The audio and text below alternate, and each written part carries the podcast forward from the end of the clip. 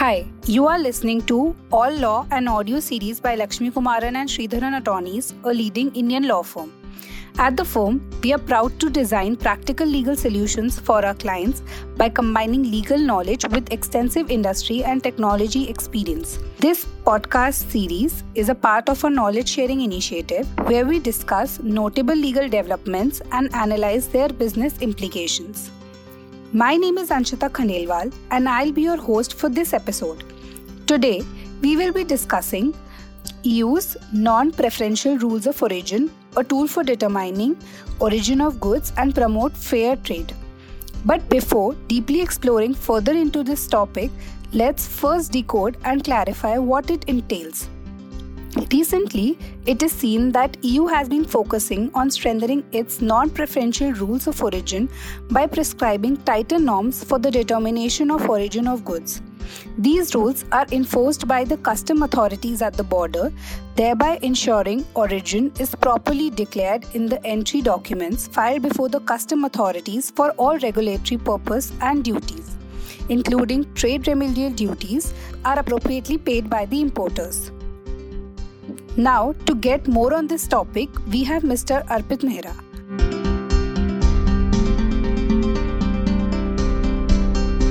Hi Arpit, how are you?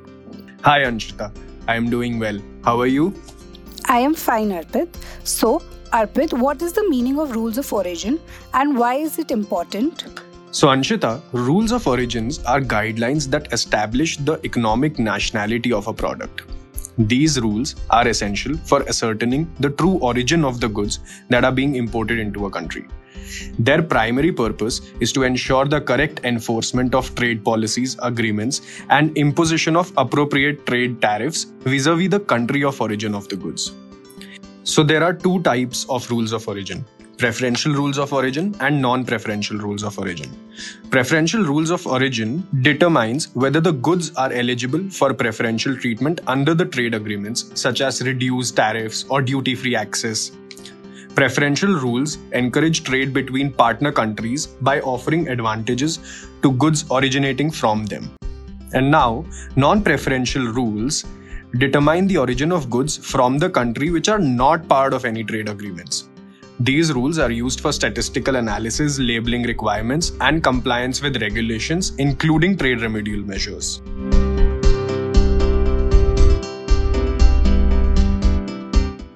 Okay, and what are non preferential rules of origin?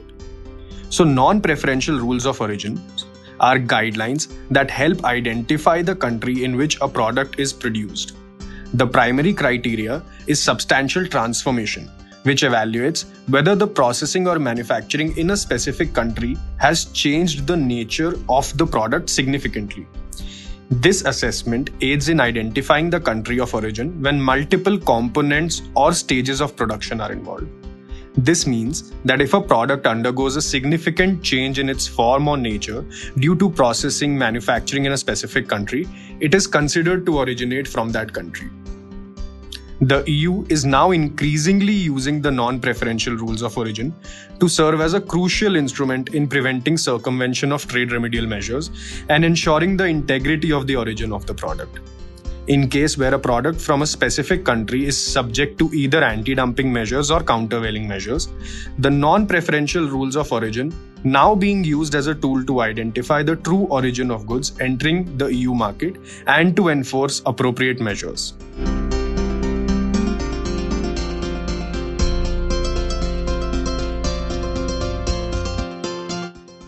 Understood. But how is origin of good determined under the non-preferential rules of origin in the EU? Anshita, to determine the non-preferential origin of a product, two situations may arise. These two situations, which must be distinguished, are wholly obtained products if only one country is involved in producing a good, the wholly obtained concept will be applied. In practice, this is mostly restricted to the products obtained in their natural state and the products that are derived from wholly obtained products. Second, products which have undergone a large substantial transformation. So, if there are two or more countries that are involved in the production of the product and its components, the concept of large substantial transformation would determine the origin of goods.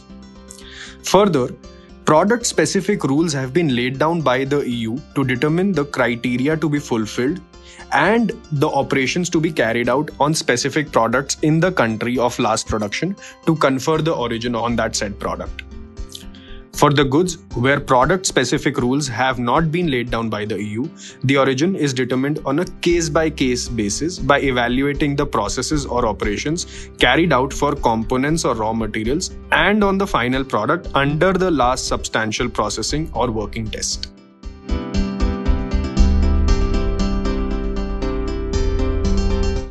Thanks, Arpit. Please also tell our audience about the key components of the EU under the non preferential rules of origin. So, the key components of the non preferential rules of origin include substantial transformation criteria, wherein the concept of determining the origin of the product is fundamental. This criteria assesses whether the processing or manufacturing conducted in the exporting country has significantly altered the product. If a substantial transformation has occurred, the product is deemed to originate from that country. Accurate documentation. Exporters are required to provide comprehensive documentation detailing the production process, materials used, and the country of origin. This documentation enables authorities to verify the authenticity of the claimed origin and detect any attempts to misdeclare the origin. Third, traceability in supply chains. The non preferential rules emphasize the importance of traceability in complex supply chains. Every stage of production and processing must be accounted for, ensuring that the origin is accurately determined based on the prescribed criteria under the rules.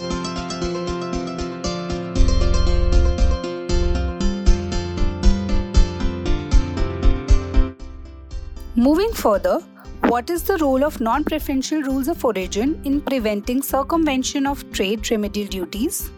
Anshita, circumvention refers to the act of exploiting loopholes in trade rules to gain an unfair advantage, often by misrepresenting the origin of goods. By this way, it can undermine the effectiveness of trade remedial measures by allowing goods to enter the EU market without appropriate duty.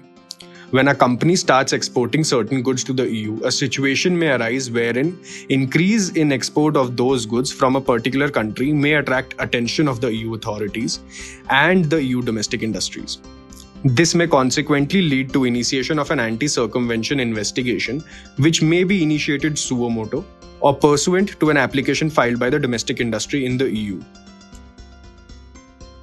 Traditionally, anti circumvention provisions under the EU are meant to deal with misdeclaration of origin to avoid payment of trade remedial duties. However, the EU recognizes that conducting an anti circumvention investigation is a cumbersome process, leading to duty evasions for goods imported into the EU. Hence, the EU is now increasingly using the non preferential rules of origin to serve as a crucial border mechanism to prevent non payment of trade remedial duties in place in the EU and ensuring the integrity of the declared goods of the product. In case where a product from a specific country is subject to either anti dumping measures or countervailing measures, the non preferential rules of origin are used as a tool to identify the true origin of goods entering the EU market to enforce these measures.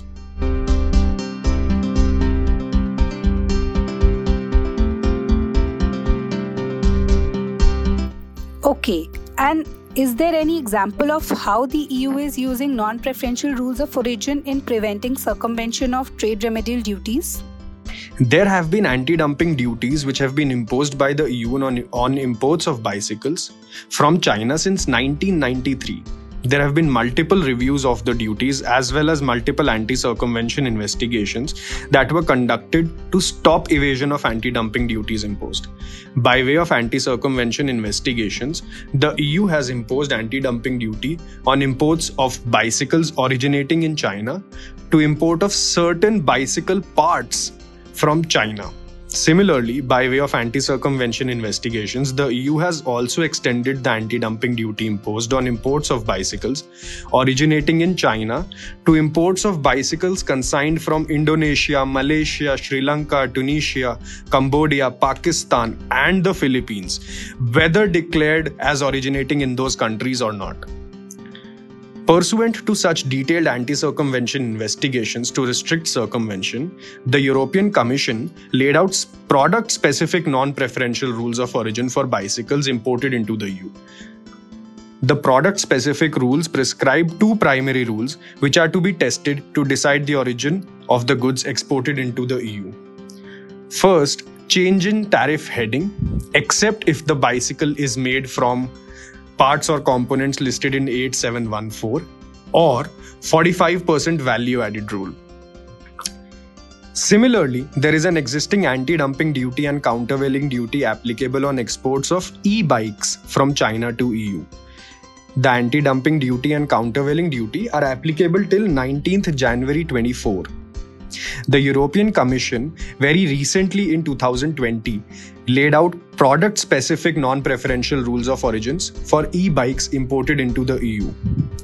There are similar primary rules that have been listed out to decide the origin of the goods exported into EU. First, there should be a change in tariff heading, except if the bicycles are made from products listed in heading 8501, 8507, and 8714, or the 45% value added rule by imposing such stringent non preferential rules of origin on imports of bicycles and e bikes into the EU, the European Commission has tried to restrict circumvention of existing trade remedy measures imposed against China.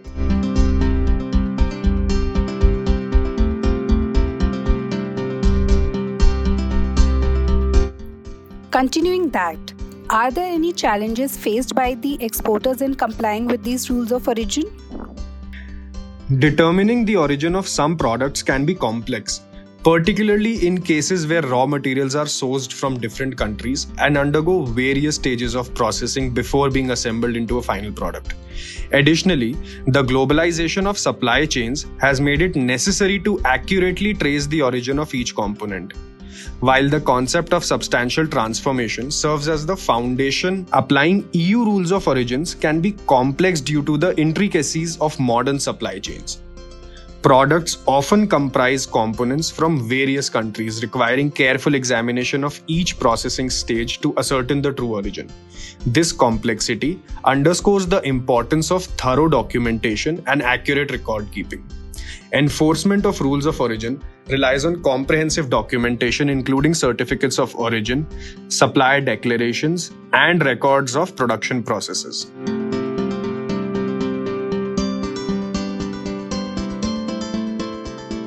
And that marks the end of this episode.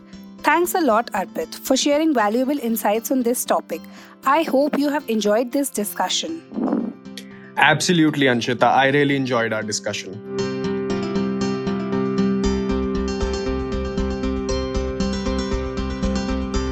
Thank you for taking the time to listen to this series.